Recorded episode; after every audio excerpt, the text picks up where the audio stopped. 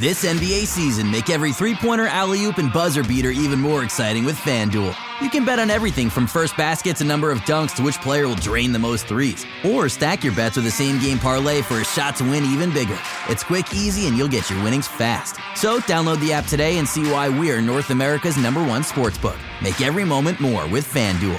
19 plus and physically located in Ontario. Gambling problem? Call 1 531 2600 or visit connexontario.ca.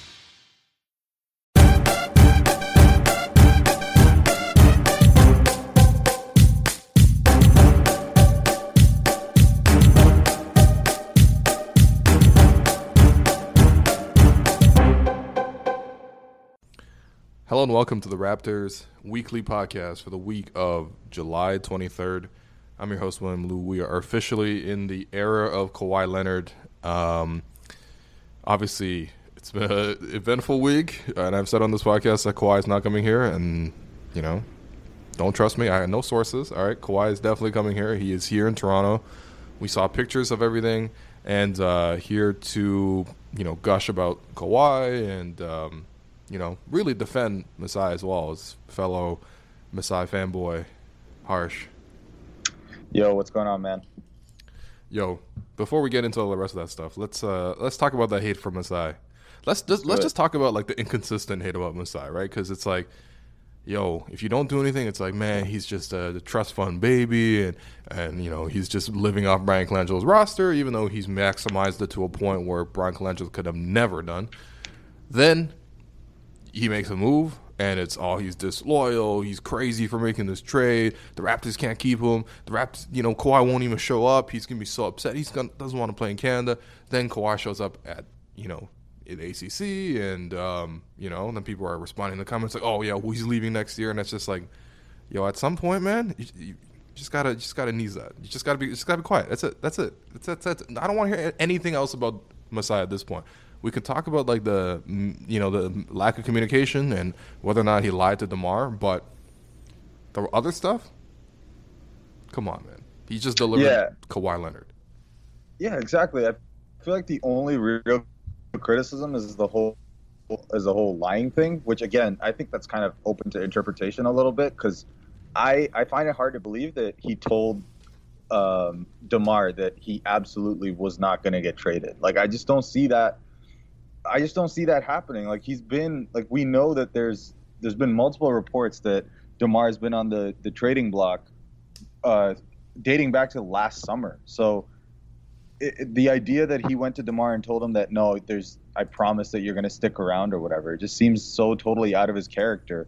Everything we've heard is that you know everybody, no one on this roster is untouchable, and all of a sudden he's going to promise that to Demar. Like I just don't, I don't, I don't see that happening. But Demar could have interpreted something to to be that he wasn't going to get traded, but I don't think uh, Masai explicitly lied to him. So, you know, I, I it's weird, man. It's weird. Like it's uh, honestly, I just kind of feel bad that that's how it's ending with another one of our, our franchise acts. Like we've never really had like an amicable breakup with with somebody who was a legitimate star player for this franchise, and it sucks that we're kind of going down this road again except this time it's with the organization and the player, and not so much the fans and the player, which is like complete 180 from the past. Yeah, yeah. Shout out to uh, Dan Hackett on Twitter um, for creating this thread where he's basically explaining that it's kind of like the Raptors recouping uh, some karma from the Vince Carter trade because essentially this is like the opposite, where you have this, um, you know, star that does isn't really happy in a situation. It's you know starts playing up injuries and doesn't really play well, and you know he's just not really you know playing much, and uh, you know he ends up getting traded um, for sort of bits and pieces. And I, I want to call Demar bits and pieces, but like relative to a player of Kawhi's Leonard, this is not full value by any means.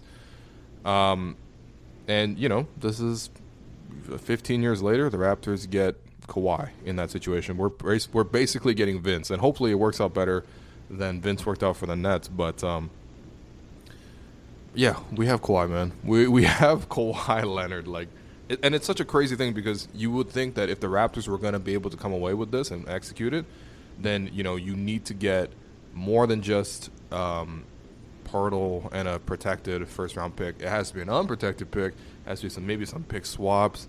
Um, you gotta toss in OG. You gotta toss in Pascal, like Delon, like you know, like you you gotta put something else in the deal other than Jakob who like you know, let's keep it real. Like Jakob nice, and you know he had a lot of great moments uh, last season, and I was really looking forward to seeing more from him. But you know, the Raptors didn't put their best assets in this deal, and so like from that perspective, that's your job as a GM. A to get the you know to get the best player in the deal for sure, but then also to not pay as much. I mean, like Masai just took the Spurs for five extra million dollars for no reason. Like he didn't have to do that. His Raptors weren't right. begging for money, but like you know, I don't, I don't know how he did it, man.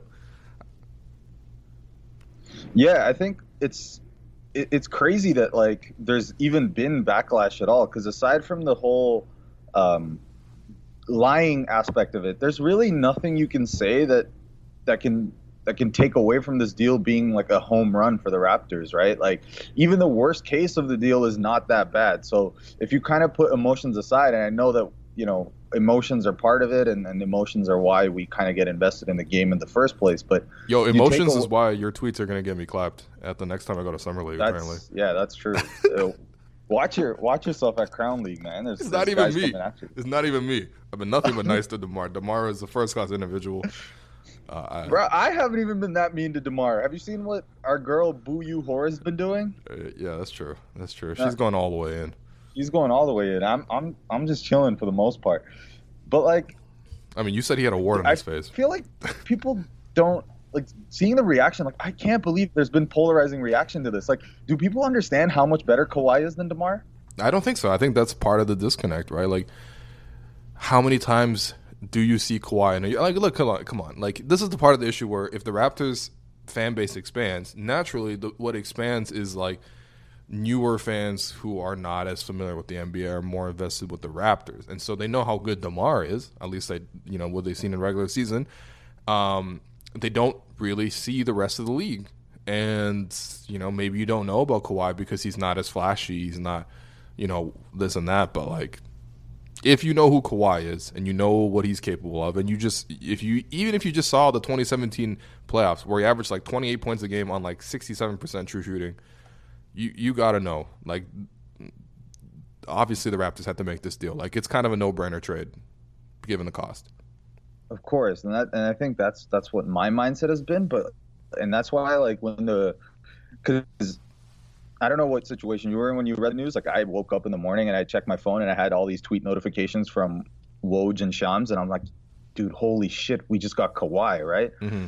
And then I check my Twitter timeline and I see a lot of the like, people are devastated. And I'm like, okay, I get that. I get it, it's obviously there's there's an aspect of sadness to it that you're losing a franchise player, your icon, the guy who stuck around for nine years or whatever so I can get that. But then the anger, the whole idea that this is yeah. that they'd rather not do this trade. It's like wh- that's crazy to me, man.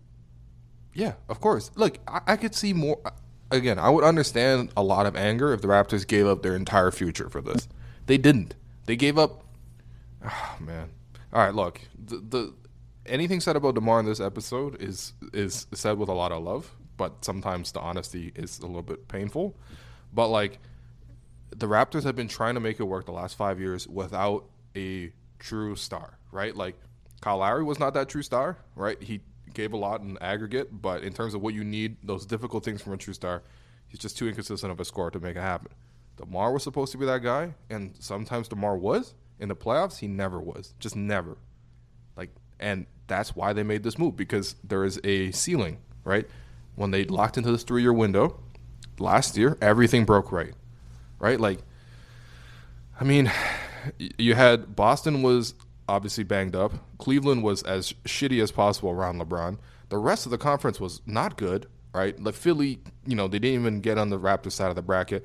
Like the Raptors had everything break right. They got the number one seed, completely healthy. You know, Fred had a you know had that shoulder thing from that Heat game in game '82, which was kind of dumb, but he had recovered in time for the Cavs series, and you know was pretty big in that uh, game six against uh, Washington. And so you had all the factors break right, and the Raptors still got disappointed in the same way, still hit the same ceiling. And at that point, what can you do, right? It wasn't going to get any better than that. It wasn't. It wasn't with that team. And so if you know your ceiling is capped with that, then you try to make a move to try to either expand that ceiling or try to move on from this core that you know is for sure not going to cut it at the highest level. And so they traded two years of DeMar basically for one year of Kawhi. And – that's that brings you closer to the championship, and that that that's what the question is, right? It's cold. It's a cold blooded move for sure, but like, you know, that's yeah. I don't I don't see why you need to explain it more than that. Like Kawhi is a phenomenal playoff performer, literally a Finals MVP against LeBron, right? Um, last time we saw him, he was up 21 against the uh, the Warriors, right? Had 24 points in 24 minutes um, on the road against a team that was undefeated at that point, and that a team that went 16 and one throughout the playoffs and cruised their way to a title. And that's the guy we're getting, as compared to Demar, which, like, again, all love to Demar. This man, five years, all right, five years in the playoffs, 50 games, 41% shooting from the field, 23% shooting from three, and a minus every single one of those years. That it is what it is, right? Like at, at some point, you, like yes, he's a phenomenal person. He's a phenomenal ambassador for the franchise. I loved the way he treated everybody. Um, you know, just I, I, could not be more proud of Demar, and I, I'm gonna miss cheering for him as the person. But like, this is a this is this is not a sitcom. This is not about you know which characters are you most comfortable with, and you don't like when they get written off. This is competitive sports. You're here to win, and hundred times out of hundred, Kawhi is a better chance of getting you farther and winning more than Demar does. And I think, and I think what you're talking about with the whole sitcom thing, I kind of agree with that in the sense that it's it's it's okay it's okay for fans to feel that way, right? It's okay for fans to feel some sort of emotional attachment and of kind of fall in love with the stories and things like that. I totally get that. But for Masai, like we have to be able to understand that his mandate is to win, right?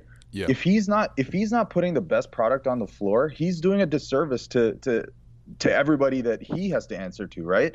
Like he, he kind of alluded to that too in, in, in the presser when he talked about, you know, people want to come at me about loyalty and stuff, but, you know, I can get defensive and, and I can say that I was, you know, I, I gave them a chance. I gave them five years to figure this shit out, right? Mm-hmm. And they didn't. He's like, at some point, I have to do something different. Otherwise, I'm not doing my job, right? So the fact that people can kind of are having trouble separating that is kind of crazy to me, man. Like for from his perspective, it's a no brainer. I think we can be sad about it, but we can't be mad at him for making the right move. Yeah, exactly. Right, and and that's the thing where when people are are going at like Masai, I, I just don't quite understand it, and I kind of again, you could be all kinds of different fans if you want to watch this. Basically, if you want to watch this team as if it was a season long episode of Open Gym, right? Then okay, of course, like you're not gonna want to trade a, a, guy who's as likable as Demar for a guy who is as anti-personal, basically as as Kawhi. But I mean, otherwise, if you're if you're just if you're trying to watch the Raptors win at the highest level, like you know, I would much rather watch than Kawhi in that situation. Um, yeah, I mean, look, Masai, man, I think he was a little bit surprised just because you know he tried to be nice in that press conference. He opened with an apology to Demar. I don't think he needed to do that. He tried to clarify the situation. Obviously, Demar didn't take that well based on you know the way he responded on Instagram. Um, but you know, he, I think you saw right. He got he got grilled over and over and over again about how he hurt Demar's feelings and stuff like that. And at some point, you know, it's like you said, man. He started getting defensive, and he's like, "Look, you know, I gave this team a chance, and they give they gave this team a chance, right? Like they really did. Five years is a long time, and if you think that as a player, um, it, it, I think it comes down to sort of what you view the Raptors as, right? And I think there's the outside perception of Toronto, which is like this franchise is a joke. You've made the playoff like five years in a row. You should be happy with that. And I think Demar kind of felt comfortable with that too, because he was like, as long as I'm, you know, you know, show loyalty to the franchise rep it as hard as I do, um, and go out there and, and you know be an all star level player, that's enough. They're never going to move me. They're never going to have ambitions beyond that. But they do, right? Like I don't see why the Raptors need to limit themselves, right, and buy into the small market mentality that Toronto's a small market. It's not. right? It's one of the biggest markets in the NBA. It's one of the best cities in the NBA. It's expensive as hell, but it's one of the best cities in the world, even, right? Um, and, you know, I don't see why the Raptors needed to limit themselves. And I think Masai, you know, this, goes this speaks to a piece that Sirat wrote for SB Nation, which is great. You guys should all check it out. But like, Masai is an outsider to the city, and he sees the city for like all that it is, and he appreciates it for all that it is, and he believes that, you know, him eh, being at top of this organization and also the city can like actually hold on to Kawhi and that this city deserves to win at the next level. Not just that it's a small city that people should just be happy to, you know, win 50 games and keep it moving and, you know, be happy with DeMar DeRozan and keep it moving. Those things can bring you happiness. It cannot ultimately fulfill you if you want to get a championship. And so he made that move, right? And I think part of why DeMar's hurt is because he's not going to get this opportunity again. When he goes to San Antonio, he's not going to be as big of a star as he is in Toronto. That's just fact. Yeah. Yeah, like he's never gonna be embraced the way that he was. And and the thing is like I think people can take a lot of solace in the fact that, you know, he's gonna come back. There's nothing there's no damage done to the relationship between the fans and him. No, so when he's he, gonna be beloved comes, forever. Right. So when he comes back, there's going to be like a standing ovation, mm-hmm. like the type, like a type that we've never seen before. Definitely. Like it's it's actually going to be incredible. Like so, that stuff is is is has been maintained. Like there's no damage been done. It never the relationship never got to a point where it got soured or you know kind of wore out. He wore out his welcome. None of that stuff happened. Mm-hmm. Like he's going out at at high as a hero, and he's going. Sorry, he's going out as a hero.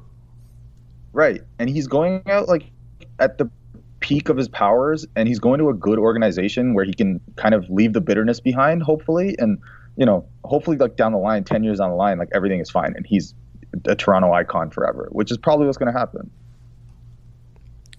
Yeah. Yeah. And I think that's it's right. So I don't know if we'll build a statue for him because that'd be kind of weird. Uh, I mean, whatever. Celebrate players for sure, but like I, I, don't know why we're building a statue. But look, when the Raptors eventually have like a you know a level of excellence, Demar's gonna be on there, and I think right. Demar should be the first name on there, even before Vince, right? Because Vince was a bigger presence, but I think Demar was. I don't know, man. Demar was just he, he showed so much love to the franchise at a time when they really needed it, and he got them to a point where they felt like they could get better than him, and it's you know it's kind of sad from that perspective. But I, I, don't really see it as a snake thing. Let's talk about like the Kawhi aspect. Let's do it. Yeah. the Raptors have Kawhi Leonard. Um, 27 years yeah, old like, think, in his prime. I think the bottom line is they have an incredible player, right? They got an incredible MVP caliber player, which they've never, they've literally never had one in their franchise history. Mm-hmm. Yeah, never. And, and that's the thing, right? Like, I don't think Raptors fans can understand quite fully, like, what it's like to root for one of these players and sort of what these kind of players open in terms of possibilities, both on the court and off the court. Because, like, dude, this guy is, I mean, like top five. Last time he played in the game, top three. The only reason he kind of moved that to top five is he hasn't really played much in the last year. Um, but assuming he's fully healthy, which it seems like he is, he, I think he came in for his physical on Friday. I think that's why he showed up. Um, you know, and assuming the Raptors can get him motivated, which are all questions, like he is an elite player at everything. It's crazy, right? Like as much as like we love Demar for his mid range stuff, Kawhi's better at the mid range stuff. That's insane. Yeah. He's better than Demar at mid range and he's like miles better than on, on, defense. So I think the Raptors. Um, how good do you think the Raptors can be as a team in terms of it's, it's just best case scenario? Kawhi is healthy and he's motivated. Yeah, I think it's pretty clear that they're it, like I, I think there might be some growing pains just in terms of you know you're replacing a guy who had you know close to 30% usage when he when he was on the court and that that brings a little bit of you know chemistry issues like you're gonna have to fit him into your system. He has to pick up some nuances of what we do. That's fine. All that uh, say that takes like 30 40 games to, to get right right? And we kind of pick up more l's than we need to around that. But then once once this thing gets going like the raptors have the best player in the east. Like if if yep. Kawhi is like 90% of what he used to be in 2016-17 the raptors have the best player in the east and there's no reason to believe that they can't go toe to toe with the Celtics in the Eastern Conference Finals. Like there's absolutely no reason to not to think that. Like you can say what you want about the Sixers. The Sixers went five games against the Celtics without Kyrie and Hayward. Like whatever, man. Like I'm not. The Sixers are good. They're not. They're not Yo, at the upper echelon of the league yet. Ben Simmons played a whole entire game, touched the ball nonstop on every single possession, and scored one entire point. Right. Not even Kyle Lowry did that. Not even Kyle Lowry, guarded by Matthew Dellavedova, scored only one point. Right. This man scored one whole entire point during a game.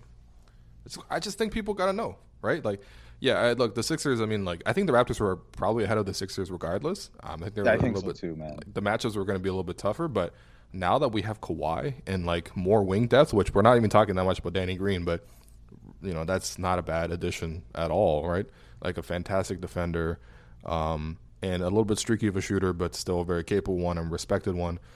Um, you know, Bruh, like, Danny Green almost won Finals MVP himself. Yeah, I know. He was insane. He he's such a good transition defender. Literally, like we replaced Demar, who like took an intentional foul anytime it was. Uh, if it was like a oh. one on five fast break, Demar was taking an intentional foul, then walking the other way. and putting his hand up, like, oh yeah, that was me. It's like, yeah, bro, we know it was you. Bro, we're in the bonus. What are you doing? Um, we're replacing that with with Danny Green, who is like just a sensational transition defender. Like, um, and obviously there's Kawhi as well. But I mean, yeah, I think we're already ahead of the Sixers. Like, I think the Sixers roster is kind of overrated. They lost Belinelli and Ilyasova, who are actually pretty important to their their um, you know playoff run, which also speaks to how overrated that roster was. If you have those two guys be so important. Um, they replaced him with Wilson Chandler, which is yeah, not great, I guess. Like it's okay, but it's it's, it's not much. Um, and who else did they bring in? Bjelica, who then like you know, backed out. he said he was going to Serbia and then randomly going to the Kings for like three times the price, which is just a, a, swindle move. I respect Nemanja Bjelica for doing that. That's yeah, seriously, I gained a lot of respect for him when that happened. Yo, he's like, mm, I don't know, I'm going back to Europe and instantly got three times as much of the money, man. That's that's and Vlade was like, "My Serbian brother, just come home. I'll, I'll take care of you." I'm trying that negotiation tactic at work. that's that's that's what I got to do, but um, yeah, the Sixers are not that much better, man. And then it, like the Celtics, like I think that's a bigger issue, and I think we'll be talking about sort of how the Raptors match up with the Sixers. But let's just focus on how the Raptors are going to play, right? Like I think in previous seasons, the Raptors haven't had as much shooting as this one, right? If you look at this roster, there's eight players that have shot 36% or better from three last season alone. That doesn't even include Kawhi, who is a like career like 35, sorry, 30 like seven, eight percent shooter. Um, so really, they should have nine like capable shooters on the roster. And I think um, in previous years they haven't really ran as much like off ball action to get their shooting guards running around because their shooting guard was Demar, who wasn't a good shooter. But now that Demar's gone and they have these different shooters, I think you might see a lot more off ball action um, for guys like Danny Green, for guys like CJ Miles, for guys like even like Kawhi, who's a pretty good spot up shooter. Um, you could see a different version of the offense, and I think that's kind of what Nurse was hinting at when um, Kyle Lowry was going to have the ball a little bit more because, like, you know, there's a lot of guys that can move around and shoot shots now, and that's going to lead to a different style of offense that's going to be played for the Raptors. Yeah, I think we're again. I think it's it's one of those things where we can't really separate the reality of the situation from the emotions of what's just happened because mm-hmm. like the Raptors on paper are going to be a fucking problem to play against. Yep. Like, without even talking about the defense, like offensively, like Kawhi is extremely efficient. Like just look at his 2016-17 season. Even last year, like the 9 games he played, his shot was still hadn't come around yet, but despite that, they were he was still extremely efficient. Like he had like a 57 or 58 true shooting percentage last year. So like the Kawhi is an amazing offensive player and an amazingly efficient offensive player. Danny Green is a sharpshooter who can. He's like a real three and D player. He's like the he's like a Trevor Ariza type. Mm-hmm. So you're getting two of these guys, and you're replacing Demar, who you know, look, Demar was great, but he didn't play defense at all. Nope. And now you're relegating, you know, maybe OG or maybe Serge, like somebody to a more, you know, bench role, some like a role with with less pressure on them. Like eh, this is good all around, in my opinion.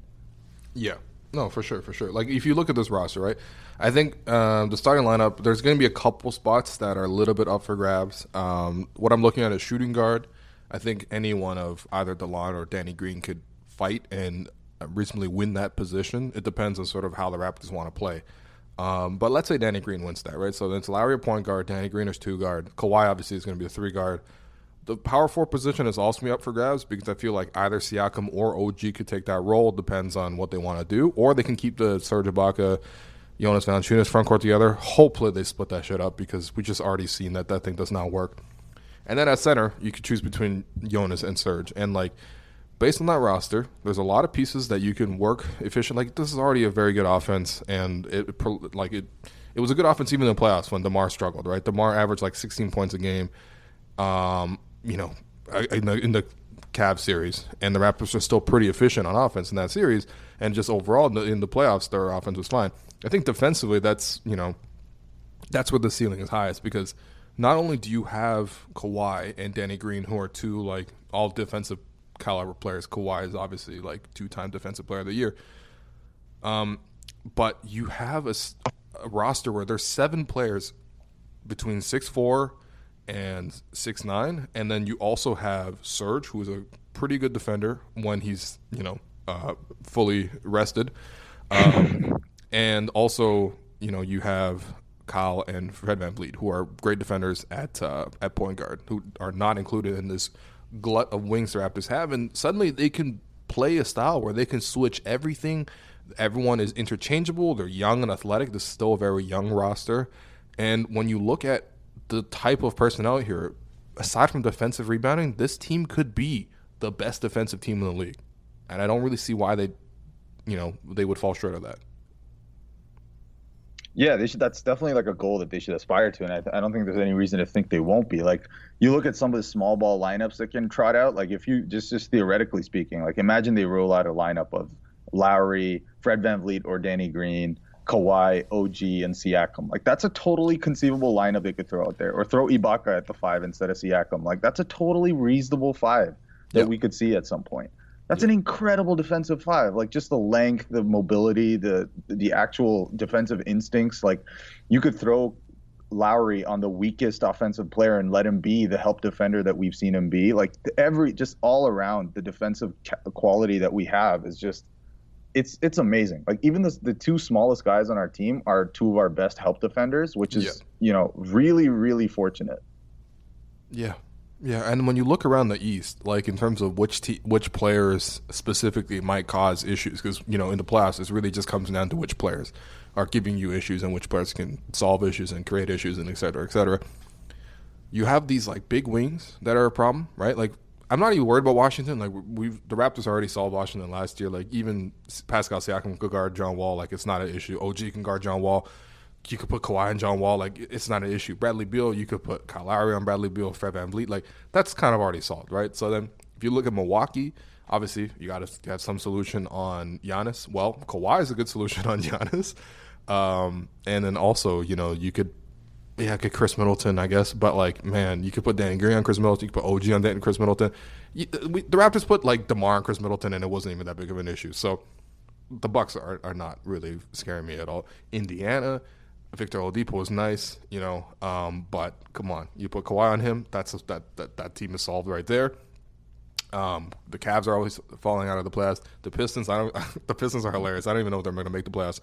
Um, who else am I missing here? Oh yeah, and then the Sixers and the Celtics, and like the Sixers, again, you put Kawhi on Ben Simmons, that shuts down most of their offense, right? And then Embiid's an issue for you, but he primarily plays through the post, and he's not that efficient as a number one option. He turns the ball over a lot and shoots a lot of bad shots. He shot under fifty percent last year, and like thirty percent from three. It's it's not like he's great. He's kind of like er, early career Demarcus Cousins in that way. Offensively, defensively, he's fantastic. But you know, even that scenario, you have JV who can body him in the post, or you can try for a bigger guy with with Serge.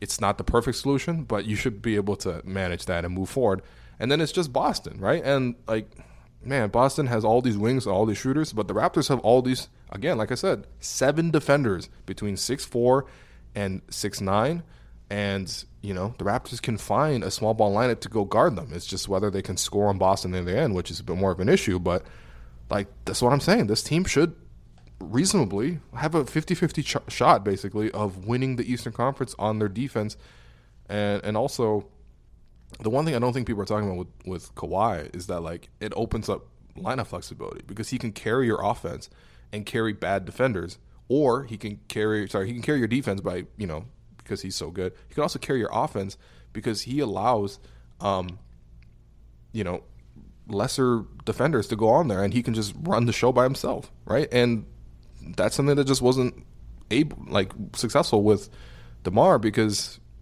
he couldn't really play with Delon because they can't both of them couldn't shoot. He couldn't really play with JV because both of them don't defend well. He couldn't really play with CJ because both of them defend well. Like it, it's it was an issue. None of those are issues with Kawhi. He's good at everything. Yeah, I think people. I think another thing is that a lot of people are, say that Kawhi is quite possibly the best perimeter defender of all time, outside of like maybe Scottie Pippen. Like he's that good at defense. Yeah. Okay. So you know, he's on our team now. He's really on our team, man. We traded Costco Kobe for No Frills uh, MJ. That's my hot take now. yeah, you're gonna get found at Crown League, man. Watch out. uh, Costco Kobe is actually generous. I mean, Freshco Kobe. Um, oh man. No, but Kawhi Leonard was made for no name brand though. You know, hopefully, hopefully he finds like all the accolades and star appeal he's looking for because that's what that's what drove him insane at San Antonio apparently. Yeah, um, and if you haven't seen it, great piece by Jeff, Jeff McDonald for the um, San Antonio Express News, um, longtime beat writer there in San Antonio, and he wrote a long piece trying to explain what went wrong with Kawhi. Um, two parts kind of stood out to us um, in his piece. All right, so apparently Kawhi kind of got jealous in 2016 in the, I mean, you know, in, in Toronto, obviously, uh, at the All Star game when he saw that Russell Westbrook was using private luxury cars to get around, whereas the Spurs were giving him a bus provided to him by the NBA, and uh, he wanted star treatment. Which, um, you know, if if you're San Antonio, wh- why would you not provide Kawhi with more than just a, a day pass for the TTC? Like, what are you doing? Like, you're making this man ride. you're making this man ride the 37 Islington to work like he's one of us. Like, come on, man.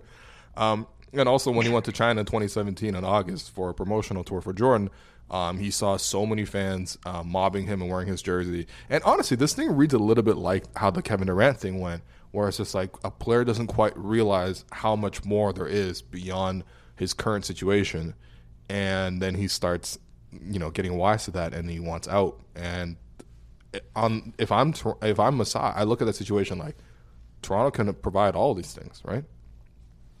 Yeah, and I think I think the one thing to remember is that it's like with San Antonio, like they're a great organization, but I can see why somebody like if somebody wants a little bit more um, th- their sense of individuality and independence, like they kind of want to branch out and do their own thing. Or I even can see credit. how an organization like that is suffocating, right? Or even just like, you know, if if a player wants more credit, right? Because Right. when you go to San Antonio, it's like, well, it's just Popovich coaching of anybody, and it's like, It's like the system, No, it's right? not. The system gets credit. yeah, no, it's not, bro. They won 47 games last year without Kawhi. This is not some magic powder that happens. Popovich isn't the one scoring these bas- baskets or defending LeBron. It's it's Kawhi out there, you know, and too too often like that gets overlooked. Right. It's kind of like the Kyrie thing, really. Like where Kyrie is like, I want credit for this, for my contributions to the to the Cavs, and I'm not getting it. And LeBron's presence is suffocating. It's kind of like that, where like this entire aura of the Spurs, like this beautiful basketball, this Spurs machine, gets Mhm. so much credit that it takes away from Kawhi's brilliance, and he, you know, he kind of wants his own thing, and I can I can understand it, and like you know I can. It, I can see both sides of it. I can see why some some people want to paint him as a villain, but I can see his perspective as well, where it's like, dude, I'm fucking amazing. I'm a top five, I'm a top three player in this league, Yeah, and I don't get seen on the same level as as Kevin Durant, as Steph Curry, as LeBron James. Like I'm not seen that way. Like like I want my own thing, right? he's not even seen on the level of like a secondary star, right? Like, and, and case in point, when he his shoe deal came up with Jordan and they were they offered him an extension, it was like four years, twenty million dollars, right? To put that number into perspective, Lonzo Ball before he even got into the NBA was offered twenty million over five years. So this man was getting literally offered like slightly less or slightly more than a rookie that hadn't even stepped on the floor yet. And and why? Obviously because he got you know Lonzo got more hype or whatever. But like if you're looking at that, of course you want to try to get into a new situation where you can get recognized because, you know, you're only in this one time, right? And so, you know, you want to maximize your career window. Um, and, you know, it's a question of whether Toronto can do that. Obviously, we don't have the same endorsement capabilities. Um, even, like even DeMar playing here for nine years didn't get a signature shoe or anything like that. You know, became one of Nike's most prominent guys, and I would say his profile was probably out there even more than Kawhi's was. But, um, you know, even he wasn't on that level. But I mean, like Kawhi's a better player than Demar, right? If Kawhi wins MVP, which he can, right? Like he's going to be the number one star on a team where everyone else is clearly better than him. No one's going to be like, well, I mean, can't, I can't decide between Kyle Lowry and Kawhi Leonard. I mean, who knows? I mean, I split the vote. No, it's going to be going to Kawhi. And if they win 60 games, and if they go to the finals, which is again, these are all suddenly within the realm of possibility, he could win MVP, and then all of a sudden, it's a great situation, right? And um, then all the other stuff factors in, like, well, the city's beautiful. When you're making a decision to sign, you're signing in the summertime in Toronto. The summertime in Toronto is as beautiful as it gets, minus the humidity. Um, and like you know, it's not a bad argument. It's not. It's not a bad argument, right? And and if you're going to try to keep Kawhi on that basis, the Raptors at least have some potential, right? And uh, it's like the Paul George thing. You have 12 months with him instead of just one meeting where Magic Johnson comes in and shows you his big teeth and you know says, "Hey, man, you could come here and play with LeBron, who is going to dominate the ball and turn you into a spot up shooter." Um, you know, it's it's it's not not that bad. Uh, if you're, yeah, if you're the I think, there's I at least there's like a, a 25% chance, I would say. Yeah, I think the one thing is like, look, we don't before this before they traded for Kawhi, there was a zero percent chance to get Kawhi, right? No. Now there's what at least like a ten percent chance he sticks around. I'd say 25, Right? man. If everything works out great, like I think it's a 50-50 thing. Like, yeah, I mean, you know, Yeah. it's not bad to live in Toronto. It really isn't. It, it's it feels beneath people from Toronto to say that, but like, harsh. You mean you're you're, you're from Mississauga? what do you think about Toronto? No, I, I look. Obviously, I'm biased. I love Toronto, but like, Mm-hmm.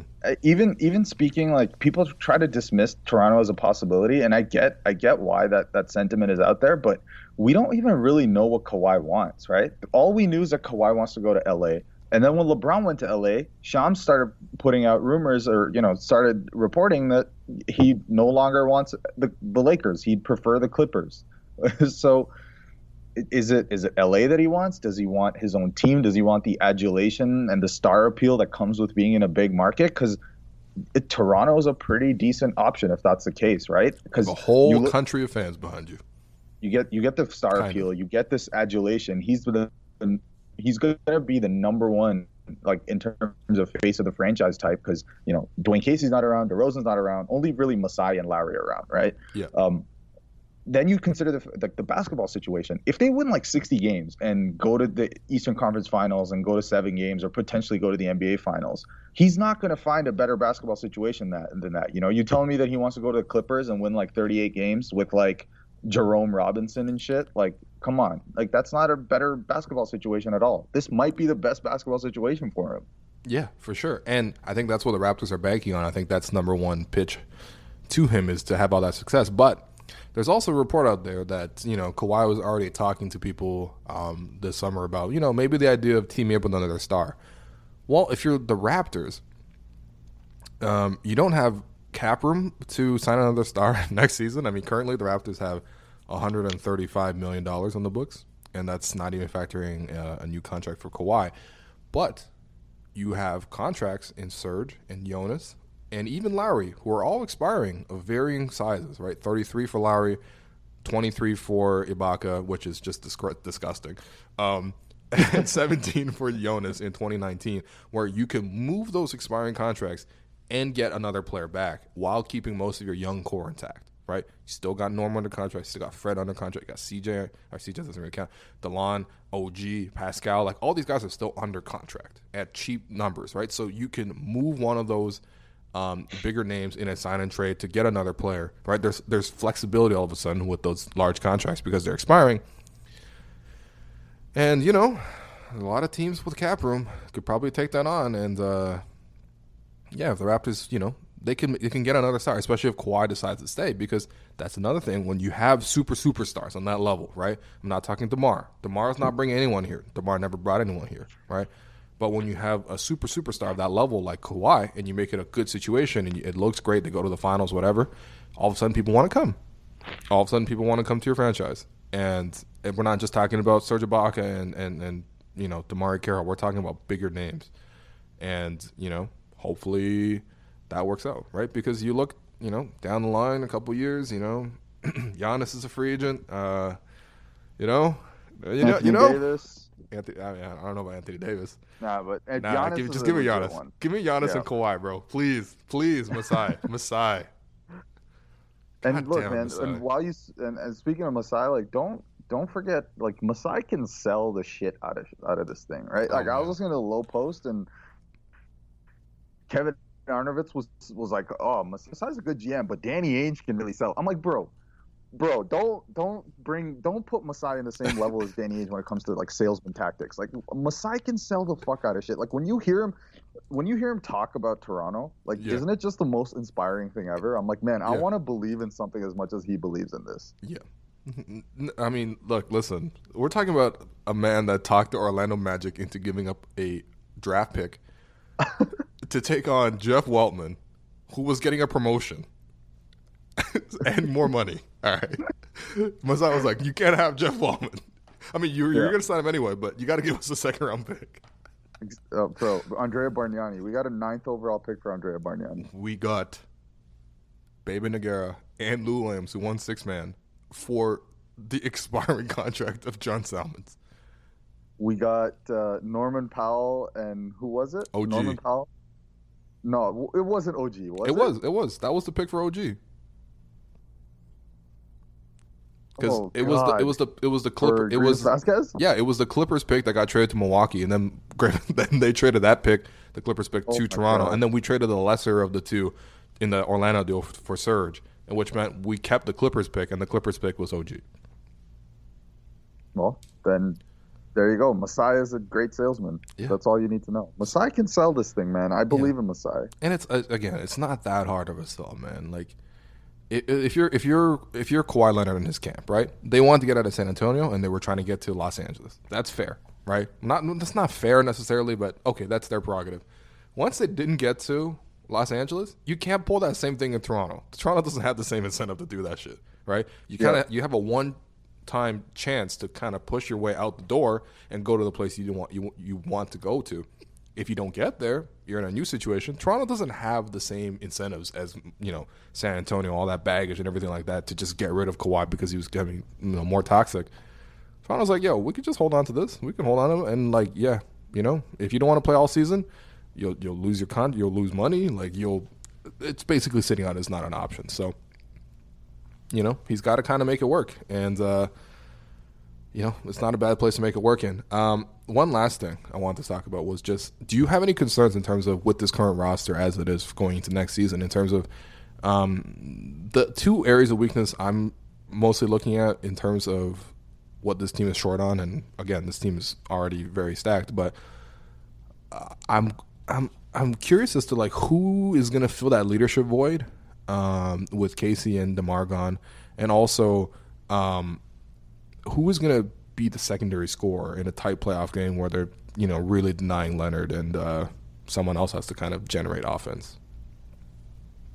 Yeah, I, I think the first point is uh, is a tough one because I mean I don't know, like maybe there's some internal development in terms of leadership, like maybe Fred VanVleet is like a bigger voice in the locker room, or I, it's hard to say, right? Maybe Danny Green is, is like a vet that won a championship and has a lot of weight in the locker room. I don't I don't really know, but I, I could see I could see like them getting more of a vet big man for the 15th man instead of just bringing back Bebe or something like that. Maybe like a David West type or someone like that. I don't know. It's just someone I'm tossing out there. Um, as far as the secondary scoring thing, I feel like that isn't that pretty much the same as what they had before. Like, it, it, like Yeah. even even if Kawhi has like 85 to 90 percent of Demar's usage, like that's still the same problem that they've always had.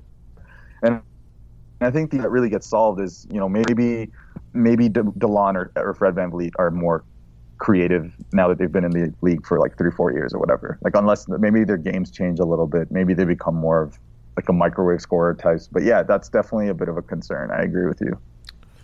Yeah. Um, Jonas, maybe I don't know. Maybe, maybe JV takes up some of that leadership void. You know, a team led by JV throwing uh, weighted balls in the in a sand park in in Lithuania while I'm not gonna lie, I'm surprised by how much I I like JV's like personality now. How, there's nothing to not like about JV's personality. He's very hilarious. Like yeah, just, just he's just a big interview. goofball, man. It's great. Yeah, yeah, yeah, yeah. All right, um, let's take a quick break right here, and then we'll come back and take one of the many, many Twitter questions that have been asked. So we'll answer those after the break. I'm Brian Goldfinger of Goldfinger Injury Lawyers. Accidents happen, and when they do, you'll want a lawyer who will stand up to the insurance company and fight for your rights. In case of emergency, have this name in your back pocket Goldfinger, Brian Goldfinger. Visit goldfingerlaw.com and get us working for you. Welcome back to the second half of the pod. Still here with Harsh. Um, the two of us will be forming the. Uh, you know, the defensive back line for the Score FC tonight at uh, an undisclosed location um, at an undisclosed time. Um, harsh, bro, please. One of us has to score tonight, man. We're playing a really shitty team. Yo, what if they listen to the pod and find some inspiration in our shit talk? Bro, we won like 10 nothing last week. We and, did. I didn't score. So I didn't play. I didn't play, so I didn't score. But come on, bro. 10, 10, 10 goals, and you, you didn't get in one of them. Someone you, has to do the dirty work, man. Did you? What dirty work was there in a ten nothing? Did you at least get an assist? I think so, but I, it, dude, ten goals is a lot of goals. It's a lot. It's a lot. Yeah. It's a Liverpool and Champions League level of goals. Yeah, exactly. Um. All right, let's take some Twitter questions again. At Raptors Republic, there's too many questions here. I'm probably just gonna go back and answer them on Twitter. Um, but uh, let's talk a couple here. All right, first one from Nicholas Henry. What's the Raptors' death lineup? Whew, I don't think they have a set one, man. Like they can do a lot of different things. Like I've seen people talk about using Jonas to close, but they could also go small to close, and it depends on how small they go to close. Really, like I know that we know that the Raptors like to run Lowry, Fred VanVleet. So it's like who do you use at three, four, five? Obviously Kawhi's the three, and then four you assume they'd use um, you know, OG, or maybe you go Kawhi at the four and Danny Green at the three, and then five you run Siakam or Ibaka. Like I, I could see some variation of that, or you could go big with JV. Like that's probably the most likely scenario. I think they're going to keep two ball handlers though. Yeah, for sure. Although I mean, it's a different coach and everything, right? Like that's the kind of thing that we we didn't really talk that much about Nick Nurse and all this, but it's a big year for Nick Nurse, man. It's it's it's yeah. it's a great job, but also a very tough job. Yeah. Um, yeah. What's your closing lineup? Uh, I mean, it's pretty similar to yours, man. I think it is situational as well. I think if you need more offense, I think you put JV at center. Um, if you honestly, if you need more defense, it's also not entirely guaranteed that JV is benched for Serge. But I think maybe for rebounding, if you're in a small lineup, you might want to go with JV because he's obviously worlds better than Serge on rebounding. Yeah. Um, but I mean, there's a lot of options you can go with, right? And I think you can even play small a little bit more now because, again, you're able to put out guys like Danny Green and Kawhi at the three-four position, which all of a sudden it kind of masks for the fact that you're kind of small because those guys can guard anybody, right? Like, so I don't know, man. I think it's gonna be obviously Kyle's gonna close, and you know Kawhi's gonna close. Beyond that, who knows? It'll be we'll, we'll see more in, in season, I think, and I, I, think it'll depend a lot on the matchup. Uh, next one from Timo. Yep. What happened to the Spurs, man? Could they? Uh, how could they mismanage Kawhi, their supposed franchise player, to such an extent? When will we find out what really happened between player and management? So I think that that Jeff McDonald piece kind of touched on a lot of different things. Like you know, there was Kawhi changed his management team and or his agency in 2016. He started, you know, realizing how big of a star he could be. Then there's the whole um, injury mismanagement and the trust issues that came around that. I think there were a lot of different things that started happening, right? Like I don't think it was one independent thing. And I think the the one thing that I keep coming back to is a lot of what made the Spurs the Spurs for the past 20 years is how kind of selfless and how little Tim Duncan cared about some of these things. Because mm-hmm. it's like Steph Curry and the Golden State Warriors. Like none of this stuff really works without Steph Curry being, you know, totally okay with handing over some of the limelight to, to guys like Durant or Klay Thompson or, or Draymond Green. Like Steph Curry is still probably the most important player on their team, and it's like Tim Duncan was that for the Spurs, and it's it's unrealistic to expect to find another star who's exactly the same mentality as him, right? And Kawhi is, is his own guy. He has his own sort of mandate. He has his own sort of thought process on these things, and he has his, he has a different perception of his value and his his star appeal than what the Spurs expected. So you know, when those things don't jive together, people expect that the Spurs are just this organization that everybody magically has some sort of loyalty to and and and adulation for, but that's really not the case, right? Yeah. Um, I also think that honestly, Kawhi kind of like sat back and watched a lot of these Spurs games this year, and he was like, "Bro, who am I out there playing with? Right? Like, look at this team. It, it, I mean, yo, look, San Antonio, like it's great situation, like great organization, everything like that. But the reality situation is he's carrying Tony Parker's carcass to every game. He's carrying Manu Ginobili, which is really sad to me because I really like Ginobili, but he's very old at this point. Pau Gasol is literally a statue, right? Even LaMarcus, he wasn't even happy playing with Kawhi. He was un- upset that he wasn't the number one guy. So all of a sudden, this guy becomes the number one guy and goes back to basically tossing the mid range shots 44% of his shots were mid range. That, that that shit's so crazy to me. Davis Bertans, Bryn Forbes, like, yo, at some point you're just like, listen, I, I man, ah, man, I just gotta go. I, I, I, just gotta go. I don't want to do this, man. I don't need to do this. Um, and I think that factored in, especially since you know during some te- uh, you know um, team meetings and stuff, they were pressuring Kawhi to come back and be healthy. And of course, why wouldn't they pressure your best player? Like, we need you to carry all of us. And Kawhi's like, why, why, why, do I, why do I have to carry you guys? I, I don't want to do that. I want to risk my career and have you guys question my injury just so I can come back and carry you guys and lose in the playoffs. Like, I'm not doing that. So, I don't know. I think a couple factors went in. It's not just one decisive uh, event that kind of changed everything. Again, this is uh, going back to the sports. It's not a sitcom thing there was no uh, Ross, you know, is on a break with Rachel kind of situation here. There isn't that split. There just isn't. It's a situational thing, and a couple things building towards one. Um, next one from Idan. How do you manage moving Ibaka to the bench? Yeah, that's a tough one. That's a really tough one. Is it? Like, I, I mean, yo, this is not like Melo, all right? It's not like t- not telling Melo to go to the bench. Yeah, that's true. That's actually true. I mean, uh, yeah, Ibaka would be ridiculous to think that he had, right? Like maybe it's that simple. You're like, bro, you weren't as good as we needed you to be last year, so you know you got to take the seat on the bench now. It's like, yo, did you just see us fire the coach of the year and trade Demar? You're going to the bench, and you're not. That's it. Yeah, exactly. You're still here, but you got to st- get in line with everybody else, right? Yeah.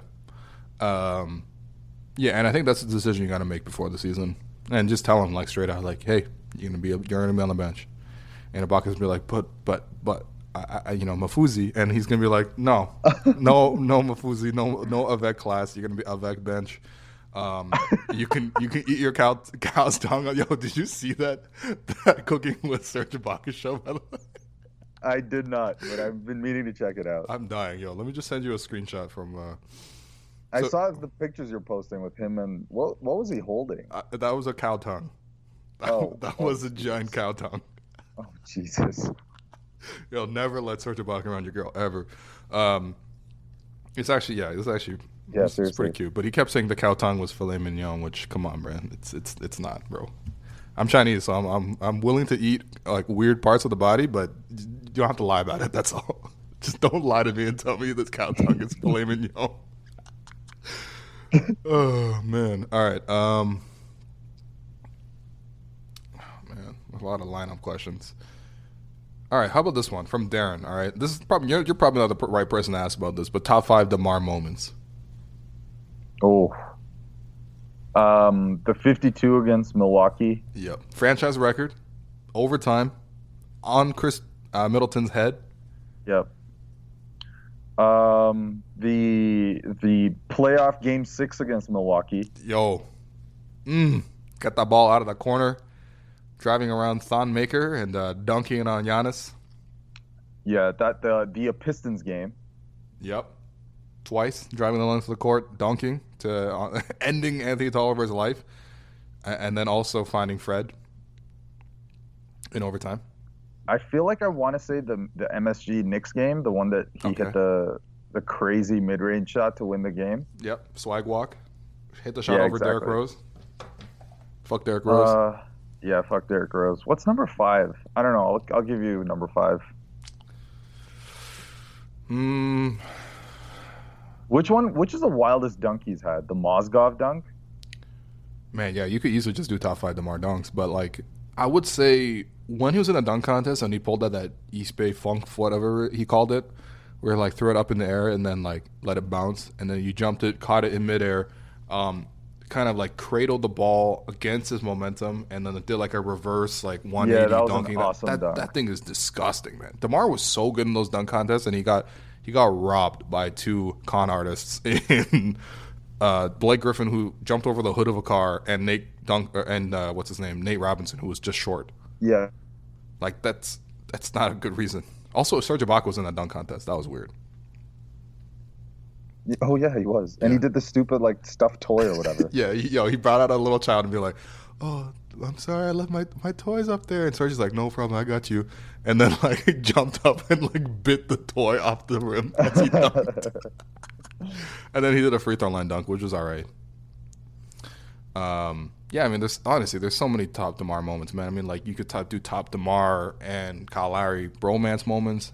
Um, I don't know. I mean, even in the younger years, I think Demar had a lot of great moments, like him and Sonny Weems and um, Amir Johnson doing all those little videos that they used to do together. Young Guns, you know, you know, since 2010. Respect to the respect to the 2010 Raptors fans who had to watch that shit, and not just uh, the We the North fans that that got, came in when you know the Raptors were making the playoffs every year. Um,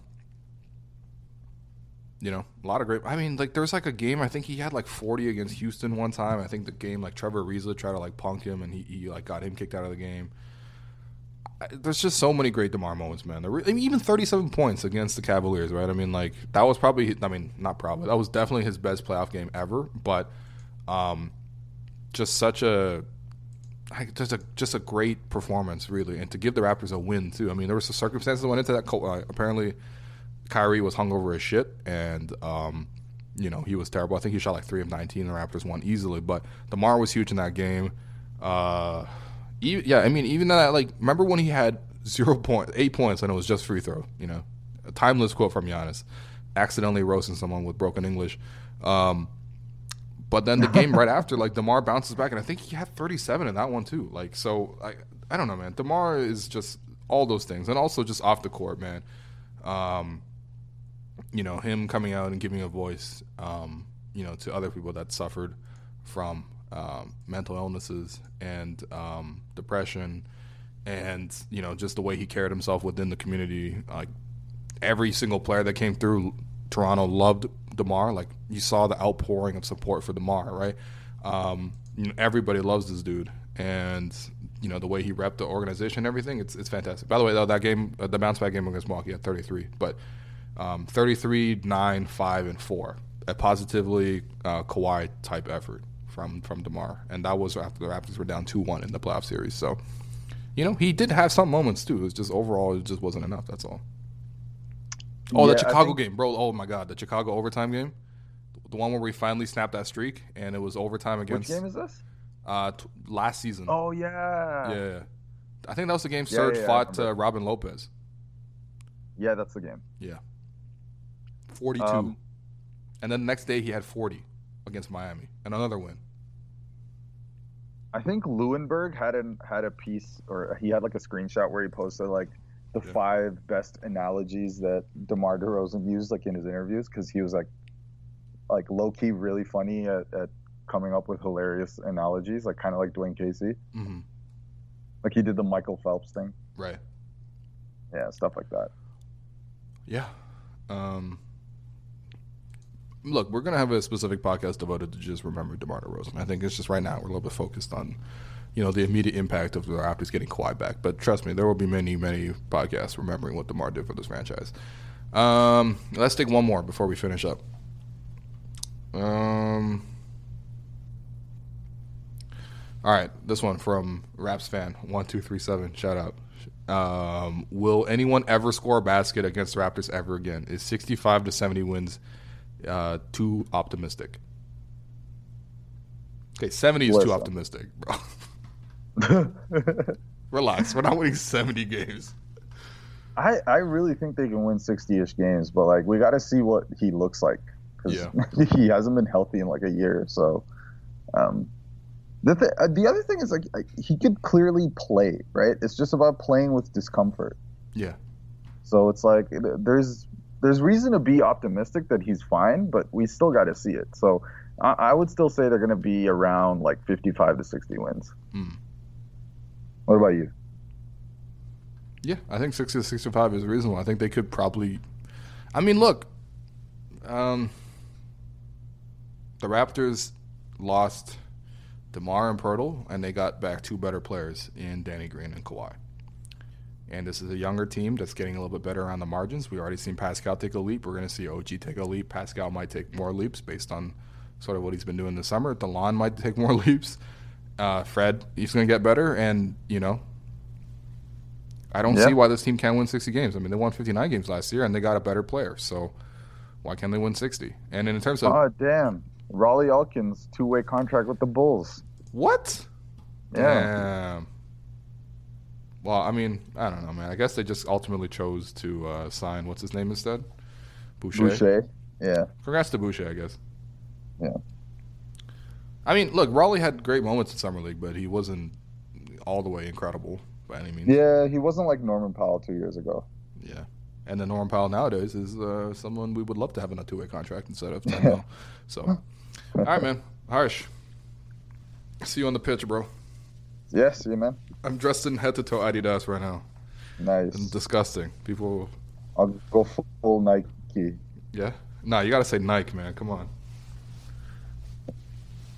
I'm just walking in my night. All right, man. All right, peace out, man. Uh, and yeah, we'll we'll the podcast will be back next week. Peace.